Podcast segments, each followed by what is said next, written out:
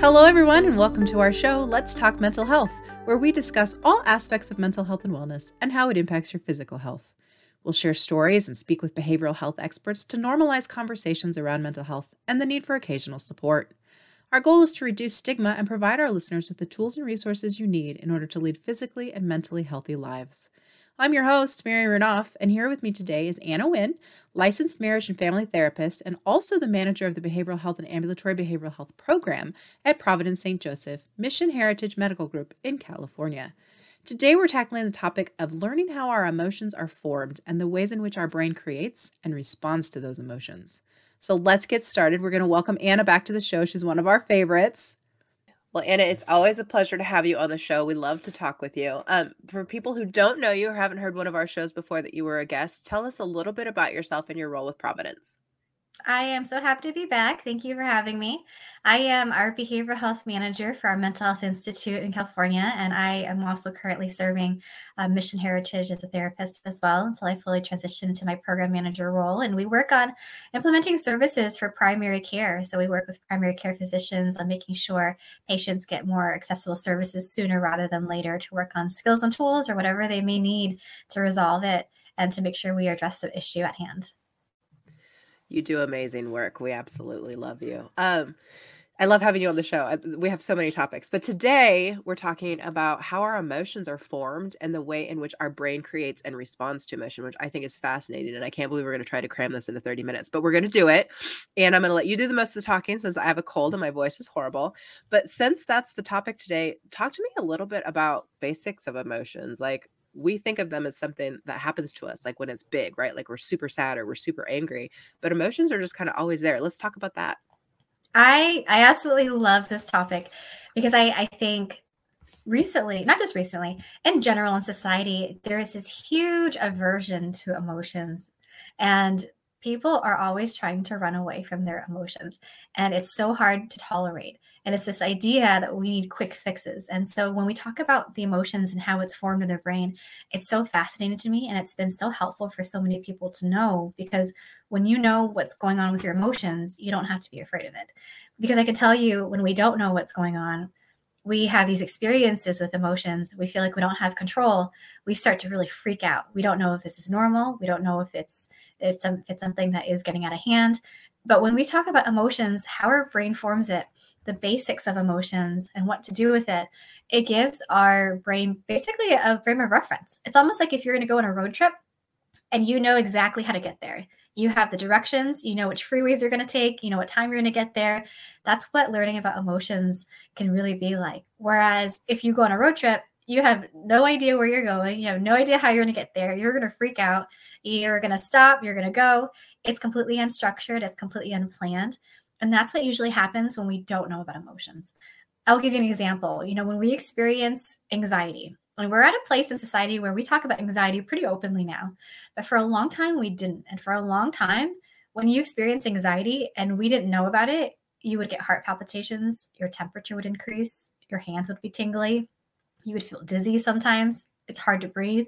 It, it still is commonly when you have a panic attack mistaken for a heart attack because it feels so uncomfortable. But when we lean into anxiety, when we lean into in our emotions and we identify what it really looks like, all the various stages of it, all the different shades of it, we understand what it looks like, we give ourselves that map. And when we have that map, we know that this is temporary. We know how to cope with it. We know how to write it out. It helps tremendously with the way we manage ourselves. Speaking of anxiety, when you say a road trip with no plan, I get as a control issues person, I have like major anxiety. But just the thought, I was like, oh my god, who would do that? oh, um, I know. Um, the one thing I think about emotions when we talked about this topic is people tend to put emotions into categories. They're good emotions, right, or they're bad emotions. You're angry, you're upset, you're happy, you're joyful. Is that actually the case? Like, are emotions categorized by that? Like, should we be bucketing them? It's really dangerous if we do. It's so common, you know, everyone does it because I think we've come to a place in society where, you know, we don't want to feel anger, we don't want to feel sadness, we don't want to feel anxiety. And so we've we've kind of categorized it ourselves to be these bad emotions and it's good when we feel happy and joyful. And then what happens is our expectations start to change because then we start to feel like we should be happy and joyful all the time. The reality is each emotion serves us a purpose. I'll give you an example. So for with anger, anger is what we call a secondary emotions that occurs second to usually hurt or fear first. You can almost always tie anger back to either did I feel hurt? Did I feel afraid? And usually when we start to address and we when we understand anger, we start to address it in that way of what do I do when I feel hurt? What do I do when I feel afraid? How do I give myself more control? It helps with anger. Anger is a really powerful, motivating emotion, and it usually comes out when it's protective. When we feel vulnerable and we don't feel in control, anger will sometimes swoop in and to help us feel that temporary sense of control or power. And a lot of times with anger, it's mistaken that it's bad. And a lot of times when people experience anger, they think, oh, I, anger is bad, therefore I am bad for experiencing it. The reality is, is each and every one of us, we have these biological emotions for a reason. They all service the purpose. It doesn't mean that they're good or bad. It just means when the smoke alarm is going off, we have to ask ourselves, is there a fire? So when we feel the emotions, when we feel anger, where's the fire? When we feel anxiety, where's the fire? What's really going on for these emotions to be triggered? And a lot of times it starts with our thoughts our thoughts will be the first thing to trigger these emotions. And in therapy, we use a lot of cognitive behavioral therapy, and it's really from this philosophy. And there's so much research and evidence that backs it up that our thoughts, whatever they may be, will trigger or create these emotions. So if you have a negative thought, and a negative thought is an example of I'm a failure, and when you have that kind of thought, your brain says, I wonder which emotion would match this thought. And usually it'll go with, you know, sadness or disappointment or sometimes frustration. But when we have the thought of, you know, I did things I'm not proud of, and I'm really going to work on what I can do next time. I'm really going to work on how I can change this in the future. We start to feel more hopeful. We start to feel like we're more at peace with it. So it really starts with our thoughts. Well, that's it's it's interesting you say that because the thing that I hear a lot in society is you need to learn to control your emotions. And in my mind, my emotions are kind of instinctive. How do I necessarily control them? So let's let's just dig in on that. Can you control your emotions? You so in in an indirect way, you can. But the idea of can you should just calm down that never works with anyone ever, right? So eh, the idea of you should just control your emotions it's not that easy and it's not that simple because it's such a complex idea that it's not it's really you're trying to turn off the smoke alarm when there's a fire that's going on. It doesn't fix the problem. So the idea is it's not necessarily about controlling your emotions, but it's about figuring out what's going on that's triggering the emotions. When you do that, you're able to manage your emotions. You don't want your emotions to go away because if your emotions were to go away and you walk down that dark alley and you don't feel fear or anxiety, you're in trouble. Right, so our right. emotions all service a purpose. You don't want it to go away. You just want it to be at a place where if there is a fire, the smoke alarm goes off. And you just want to make sure that you address what's really driving it. So it's really the idea of speaking the language of emotions because when you start to figure out what it really wants, it really does help. And it really, not necessarily that it goes away, but the needs are met and it doesn't come up in that way again until it has like, another need. I like that you said managing rather than controlling. I think that that's really smart. I also am going to take this moment as a public service announcement. Never tell a woman to calm down. That's not going to work. It's never going to work. It's just going to make things worse. It's like it's like a fire. It's going to get out of control. So whoever's listening, never tell a woman to calm down. Um, it works for I, everyone, I do... right? Even with kids, when you tell a oh, kid oh, yeah. to calm down, they don't know how to calm down. But if you yeah. walk someone through, okay, let's take some deep breaths, let's take a break. If you give them the skills and tools, they learn how to calm down without being told this very vague, you need to calm down or you need to control your emotions. I like that. I like that. Well, you know, you were talking a little bit about, you know, nobody really wants to be angry, that sort of thing. I think there's a, a fear or a philosophy right now that if you have bad thoughts, you're going to become depressed. Or if you continuously have bad thoughts, you're going to get anxiety, all these like horrible disorders because of the way you're thinking. How do you, if somebody came to you and said that, what would you say to them?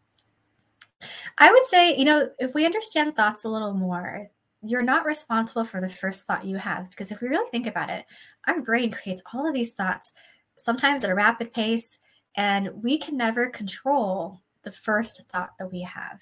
a lot of times it's our job to figure out what we want to do with it. So you have the thoughts that pop up, and you, it's your job to figure out do I want to dig into this and do I want to agree with it or do I want to start to change it and maybe reframe it to something else? The first thought that comes up in your mind, we have no control of. What you do with it is the one the part that really matters.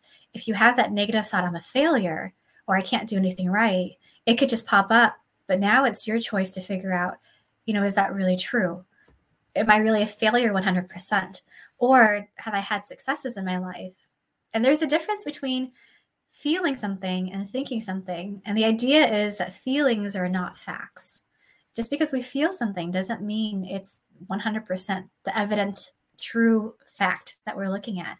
I can feel stupid, but that doesn't mean I'm stupid. That's interesting because I was going to ask you kind of the difference between your mood and your emotion, and I, I kind of I think that's a nice transition. So your your mood is this prolonged, sustained state that you're in where you're feeling the emotions for a long time. The emotion itself is what we use to identify what you're feeling. I'll give you an example. So a lot of times when we feel sad, we can often feel it in an isolated incident. We can feel it situationally. So when a situation happens, we feel sad and the situation um, resolves itself, and then we will start to feel better. Or when it comes to our mood, how long is it lasting? So if you're feeling sad for more than two weeks, it could dip into depression. So that starts to become your mood. Gosh, emotions are such a complicated topic. I know. It's so fascinating. But the more we know, the more we have that roadmap. Yeah, yeah. I, I just find myself wondering, like, um, how do I determine if my mood is impacting someone else's mood or if my emotions are impacting others? Because especially when you were talking about children, we have to teach them how to handle things. Can can we be impacting other people and maybe not even be aware of it? 100%. So it's it's really tough because it goes back to control again. Is the question really is can we really control someone else's mood? So if we have our mood and we are impacting someone else, which is something that is going to happen it's something that we can't escape because we're all interconnected. You know, we create this ripple effect that when we feel sad, those around us will notice and they will be concerned. That just means that they care about us. That doesn't mean that it's bad. It just means that when it's something that you're trying to impact, let's say a child, where you want to also introduce, you know, I feel sad and that's okay. This is what I'm going to do to feel better. And you introduce direction, which is the most important thing. Because the idea is if you shelter someone from when you feel sad, when you feel upset, from your emotions, you start to put a mask on. And when you get comfortable with having that mask on, it gets really concerning because when you avoid your emotions, they will go somewhere else, they will come out sideways. You want to have this idea that emotions are normal. It's okay if we feel it. It won't stay forever and we can do something in the meantime to help us feel better. We could do some deep breathing to help us feel better. We could talk about it that can help us feel better. So we want to lean into it instead of avoid it. What about the flip side of that of can I use my emotions or my mood to make somebody feel better, right? Somebody who's maybe feeling bad, can I use my emotions or can I impact them based on my emotions and my mood? It definitely can go both ways. It definitely can. And I would say the bridge to that would really be empathy. Because if someone's not feeling well and you come about it 100% happy, it's going to be a clash. But regardless of how that person feels, regardless how you feel, if you're able to bridge that gap with empathy, you know, if you're able to understand, I feel happy right now, but I understand my family member isn't feeling so good. So I empathize. I'm there to support. I don't have to take on their sadness. So you don't want to you don't want to be so enmeshed that your emotions are blending. You want to be able to know that I feel my way and that's okay. They're not feeling well and I'm here to support them. I don't have to take it on, but I'm here to give them whatever that they need from me. Well, I think you've kind of touched on pieces of it, but we haven't really called it that. But I know that there's a thought around emotions called reframing. Let's talk about what that means. Reframing is so fascinating because in cognitive behavioral therapy, it's really the idea that we use a lot of evidence to try to use facts to challenge these emotional thoughts that we have. So I'll give you that example again the idea of I'm a failure. So when we start to reframe, we start to tap into the evidence. Is there any evidence that I'm a failure? Is there any evidence that I'm 100% a failure? Is there any evidence that I've tried things and I've failed 100% of the time, and I've never succeeded in my life. So we start to look for evidence and we try to look for evidence to challenge it to have these healthier thoughts. We want to basically punch holes in the logic of our emotional thoughts and to know that your emotions and your logical thoughts need to find a balance. So you can't be 100% emotional. You want to find a balance between also the logic of knowing maybe in this situation, I really think I could have done better. In this situation, let's say I even use the word I failed. Let's say in this situation, I failed. It doesn't mean that I, as a person, am a failure. It means that I, in this situation, failed. I have had other successes, and I'm going to use it to do something better with it later. So that's an example of reframing the thought. I like that. I like that. You know, um, I'm gonna, you know me, right? I always throw in a personal thing. I have a friend who, um, I would say has depression, but when I talk to her about it, she says to me, and I love this because it makes me think, and I'm going to ask you, like free therapy session. She says, "Look, Mary, I need to feel sad so that I can feel happy at the end. So it's okay for me to feel sad." Explain that to me, Anna. Explain it to me. That's perfectly okay. It, it's better to feel sad to let yourself feel it because you will write out the emotions. You will go through the process you need to, as opposed to the unhealthy way of doing it is I don't want to feel sad. I'm going to shove it away. Any thought I have of it, I'm not going to think about it. Then it comes out sideways. That's when it comes out through food, alcohol. It comes out through behaviors we don't want it to. If we have this process where I just, I feel sad right now, I'm going to let myself feel sad and that's okay and with due time, it will get better. And did you know that emotions really only last 20 minutes if we write it out and we focus on just processing it and letting it go, unless really? we're re-triggering it again. So if you find yourself, if it's lasting for hours at a ah. time, it's because at some point you're thinking about the situation that's upsetting you and it's triggering it all over again. But if you're upset, yeah. Yeah. you give it 20 minutes, do some deep breathing, let yourself work through it. 20 minutes it will get better. Doesn't mean it goes away. It means it's going to get better. That explains a lot about grief because i find myself like when you you lose somebody you have this horrible emotional you know breakdown and then you're fine and then you think about it again and you're not fine and then you're fine right? Like i see where you're going with that. I yeah, think maybe Anna, uh, you you might have just diagnosed me. I think you just explained my whole life to me right? Like i refuse to admit that i'm angry or sad or depressed and then i eat. So i see where you're going. I should maybe yeah, just I should write it, it out for 20 minutes. But the, the hardest part and that's why it's so helpful to have a therapist is they will walk alongside you to process these things because we we use other things. We use food we use alcohol we use drugs we use those things because it's this instant gratification to cap on what we're really feeling that we're afraid of processing. And it's one of those things where it's so scary to process it alone. So if you can have someone alongside you to process it it's one of the best things in the world.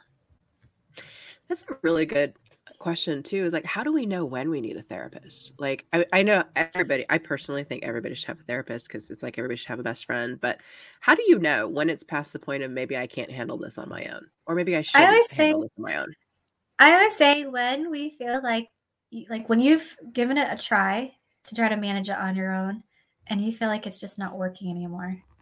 You know it's really the idea of you have well as we're talking about the road trip let's talk about the car. You know your car is not starting anymore. Your car is not going anymore. You're feeling really stuck. If you start to feel stuck in your emotions and you don't know a way out you don't have a light at the end of the tunnel. And so the idea is when you start to feel really stuck when you feel like you've given it your try and you don't know what to do next it's a good time to really think about maybe i should see if there's someone that can see a different perspective. I always think about sometimes it's like we're stuck in a hedge maze maze and then all we see is the maze. If we're deep in the maze, we can't see the direction. But when you have a therapist, it's someone who's standing above the ground, so a, on a hill, who can see the maze from a different perspective, who can guide you along the maze. Whereas if you're in the maze, you can't see it very clearly. How do we as people then seek that out? Because I think I'm not even sure what I would say. Like like if I'm an alcoholic, I know I'm going to say hey, I'm an alcoholic. If I'm an anorexic, I probably know. If I have emotional control issues, what do I say? Like, I pick up the phone and I call. Who do I go to? Like, how, how do I even start that process? You don't even really need to say exactly what's going on. The therapist will help guide you too. You just need to pick up the phone and find someone, and they will ask you questions. They will guide you. And all you need to just acknowledge for yourself is, I need help. Once you can say, I need help, and you pick up the phone and you call someone, that person will guide you through it. That person will ask questions about, you know, how are you feeling? What's been going on? And they'll ask you these prompted questions that will help you piece together what's been happening leading up to this. That's their job. Your job is just to look within yourself. And if you cannot manage it by yourself anymore, it's a good thing to ask, you know, maybe I should get some help. I think the biggest thing, well, there's an access issue, which is a whole nother issue, right? Like we can talk about there's not enough therapists, there's not enough, I mean, insurance doesn't cover it. There's a whole access issue. But I think the biggest thing that I hear from people is more of a shame, right? Like I don't I don't need a therapist. I'm I'm in control. I'm an adult. How do we start to change that, Anna? What do we do as a society to get us to a point where people will actually seek help for things like this? Oh, Mary, you're so right. There's such a huge stigma. That's why I I love this topic so much about talking about emotions and normalizing it and knowing that every single person and animals experience emotions as well. And every single person on earth experiences emotions. We suppress it. If you really think about animals, when they feel pain, you know that they're in pain because they outwardly express it. And we as humans, we've, we've come to learn somehow maladaptively that we should suppress it, we shouldn't feel it. The more we understand emotions, that every single person biologically, it's within us, we're supposed to feel it. You're supposed to feel anger. You're supposed to feel sad. You're supposed to feel happy. You're supposed to feel joy. When we accept that we're supposed to feel it, we accept that there are people who can help us walk through managing it. Just like if you can accept that if you have diabetes, then you accept that there are people who can help you and that insulin can be a solution. I always find that so horrible that if you have cancer, everybody rallies around you and they want to support you. And you can tell people you have cancer and there's no embarrassment. But if you have depression or anxiety, you don't want to tell people. Nobody rallies around you. I think we're getting better as a society. I really do. Um, you know, you said about animals, and you know, I run an animal rescue. If you don't believe animals have emotions, get a horse because I have one horse that like you can tell when she's mad, you can tell when she's hungry, you can tell when she's bored, you can tell when she thinks she's being funny, right? Like she like she has all of the emotions, but she actually recently went like she was losing weight. And I finally figured out she was depressed because I had rehomed another horse that was her best friend. And I think mm-hmm. we those are the things though we as people need to look at our friends and say why are you acting this way why do you seem sad why why are you no longer telling jokes right so all of that to say anna how do we start encouraging our friends to seek out that help right? Like we know that we can remove stigma but one to one how do i encourage somebody to go get help?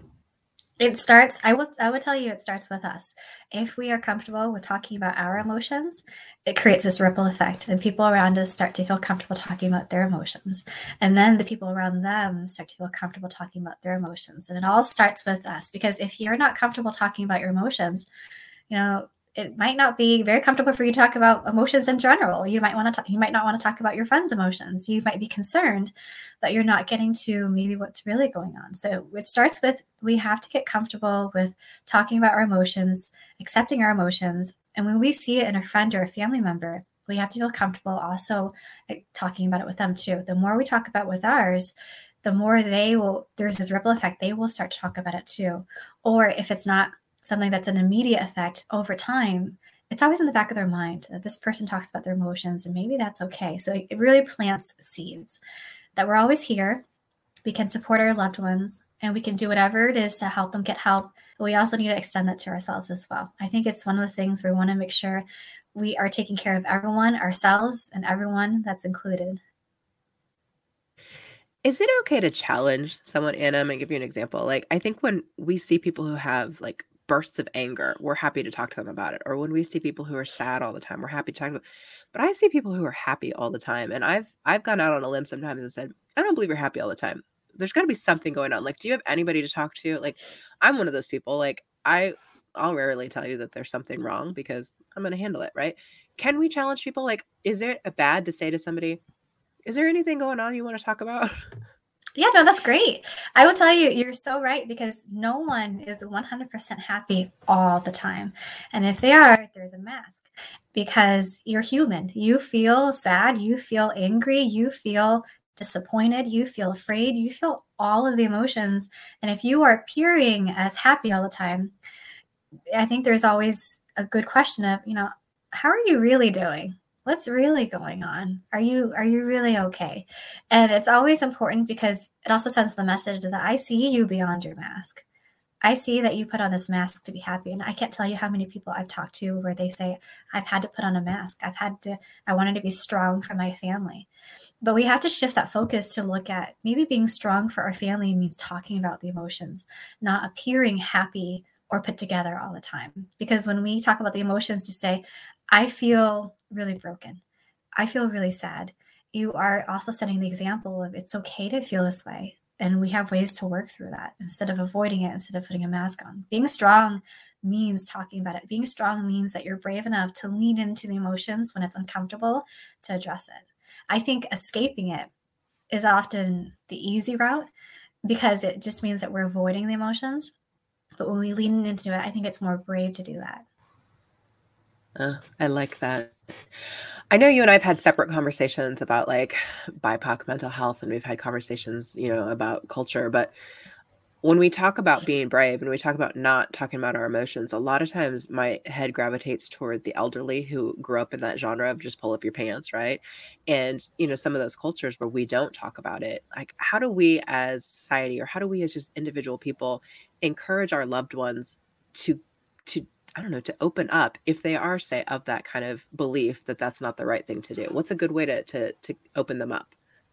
I would say a big part of it too, you dive right into action. I think sometimes we can be all talk where we're like, you know, it's okay to talk about emotions and I want you to feel comfortable talking about it. And that's important too. But sometimes if you are noticing that's all you're doing and you're not getting any of the content, then it could be a way to also avoid your emotions. So a good way to kind of dive into it is really starting to talk about the emotions. How are you feeling? What's going on? How was your day? Did you have a tough week at all? You know, that must have been so hard to not be able to to do that thing that you wanted to do. That must have been so frustrating to have that interaction with that person. So a great way to start doing it is you just dive right into it. You start talking about the actual emotions itself and that sometimes will create a conversation where you're not trying to actively talk about it but you're already talking about it. So you're doing it. You know, I think you know one of the things too that's a little bit of a stumbling block for people to get there is okay, maybe I think it's okay to have a therapist, and maybe I've figured out how to find a therapist. I think there's a fear of what happens that first time I go into their office. Can you talk to me a little bit about what you might do for like an introductory visit for someone? Yeah, the, what a great question. I every single person always feels really nervous. I can tell you 100%. It's so normal because the idea is, you know, you're you're going in, you're talking to a stranger and you're talking about things that you're used to avoiding. You're talking about things that you're used to suppressing. So it gets a little uncomfortable. I would always say if you feel nervous, if you feel uncomfortable, let your therapist know because they will out, they will always try to go at your own pace. They will never try to to push you so far that you feel an aversion to therapy He'll always try to meet you where you're at. But in order for us to meet you where you're at, we have to know. I always say, you know, they didn't teach us mind reading skills in grad school. So we have to know where you're at. So if you feel afraid, if you feel nervous, if you feel frustrated, please feel free. Talk to us, talk to your therapist, let them know where you're at. They will meet you where you're at, they will guide you, and that's their job. Your job is just to say, I need help and to show up. Their job is to ask you more questions. And usually in an introductory one, they'll see where you're at. They'll ask you questions. They will start to ask more about background information, you know, what led up to the visit here, just to get an idea of what's all going on. So it could be if you're nervous about it, let them know. They'll go at your pace. So I always I always tell people, you know, give it a shot. Go go have your visit, go have a second or third visit. But let's be honest, what happens if after like your third or fourth visit, you just really don't feel like you're connecting with your therapist or you don't feel comfortable or you're still in that weird situation? Is it okay to find a new one? Is it okay to tell the therapist I, I don't really feel like this is a good fit? Yeah, it 100%. It's okay. You know, give it three tries. And if you really are not connecting with your therapist, find someone else because therapy is not going to be helpful if you're not connected to your therapist. If you don't feel like your therapist cares about you, this is beside the point. You want to make sure that you are going to be connected with your therapist. You want to make sure that you are going to learn from your therapist. You want to make sure that you're going to get better. So if you've tried a couple sessions and you feel like this is just not a good fit, and sometimes through no fault of our own or them, it just means that sometimes we come across people in our lives that are just not a good fit. And this could just be one of it. But I 100% encourage you yeah. be picky, find a therapist that you're connecting with, find someone who's skillful, find someone who you really feel like cares about you. And that's when you can start to do a lot of the work. Well, I mean, I think it's true, right? We we have people we meet in our lives all the time that after a few times we're like, yeah, I don't want to hang out with you anymore. That's okay. yeah, exactly, exactly. Uh, this is going to sound so weird, but is it okay for a therapist to tell you I don't think it's the right fit? Yeah, absolutely. Yeah. Because as a, as a therapist, I can tell you, I only want what's best for you. I'm here to serve you. And if for some reason it's not a good fit or there are some things that are getting in the way, you know, I'll always be honest with you, and I hope that you'll be honest with me. So it's perfectly okay too. I never want to waste anyone's time, anyone's insurance. So if there's even a shot that you could benefit with another therapist, I'm going to let you know because I want you to get there sooner. I love it. Well, this has been a really awesome conversation just about emotions and controlling emotions. I always like to end the conversation though with what did I miss or what is the the one takeaway you would want people to leave this episode with? The only thing I that the main thing just that I can't begin to tell you just how normal our emotions are. That if we stop running away from our emotions and we lean into emo- our emotions, you'll see that a lot of it could be the core of what's been driving some of our other behaviors. But if we can lean into it, if we can normalize it, we know that emotions are uncomfortable. If we can anticipate that they're uncomfortable and we're going to try to process it, it's just, it's so much more beneficial than avoiding it and it's going to come out sideways. Usually when we avoid it, it creates a bigger mess and then we start to lose more control. And when we lose more control, we start to freak out even more. But when we lean into our emotions and we figure out a way to talk about it, to process it, once our emotions, once they get what they need, they will settle down until the next alarm needs to go off, and they will. But once you find out where the fire is and you address it, the smoke alarm will go off. As always, Anna, you are amazing. Um, I have to, I, before I forget, I'm supposed to point people to um, providence.org slash wellness resources, which will give you free access to everything you could possibly need when it comes to your wellness resources, as well as help you find um, a therapist or behavioral health specialist if you need one. Well, thank you, Anna, for joining us today on Let's Talk Mental Health. We look forward to continuing the important conversation on mental health and wellness with more experts from Providence in our future episodes. Make sure to listen to all of our shows on Dash Radio under the Future of Health radio station or on your favorite podcast platform. Follow us on social media. We can be found on Twitter and Facebook at Providence and on Instagram under Providence Health Systems. To learn more about our mission programs and services, visit providence.org. And please remember, the information provided during this program is for educational purposes only. You should always consult a healthcare provider if you have any questions regarding a medical condition or treatment. Thanks for listening, and remember, at Providence, we see the life in you.